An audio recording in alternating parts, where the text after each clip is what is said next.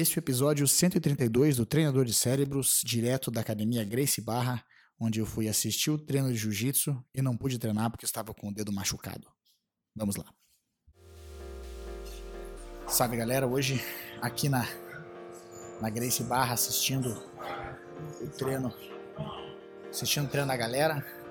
É, não posso treinar hoje, dedo aí um pouquinho machucado mas vamos falar um pouco sobre a questão do, do terminar as coisas da mesma forma que a gente começou, né? Quando a gente fala em ser forte até o fim, é uma coisa que é um dos grandes desafios que a gente vê para qualquer lutador ou qualquer pessoa na vida, porque quando a gente treina para fazer alguma coisa, quando a gente treina para competir ou quando a gente se prepara para atingir alguma coisa na nossa vida, a gente começa com empolgação. A gente começa com um certo nível de ansiedade e de determinação. E ao longo do tempo isso aí vai arrefecendo, né? Vai terminando, vai acabando. É normal, porque às vezes o caminho é longo, às vezes o caminho não é tão empolgante como parece ser. Agora, é, o terminar forte é importante porque a gente vê que campeões eles não começam forte somente, eles terminam forte. É lutar até o fim, numa, quando a gente fala em termos de campeonato de luta, jiu-jitsu, judô ou qualquer outra coisa, isso fica muito óbvio, porque às vezes você está fazendo várias coisas importantes, você está indo bem e chega no finalzinho você cansou, chega em um momento específico que você não é, resolveu amolecer e é, foi o, o, o, o fator determinante para você não ganhar.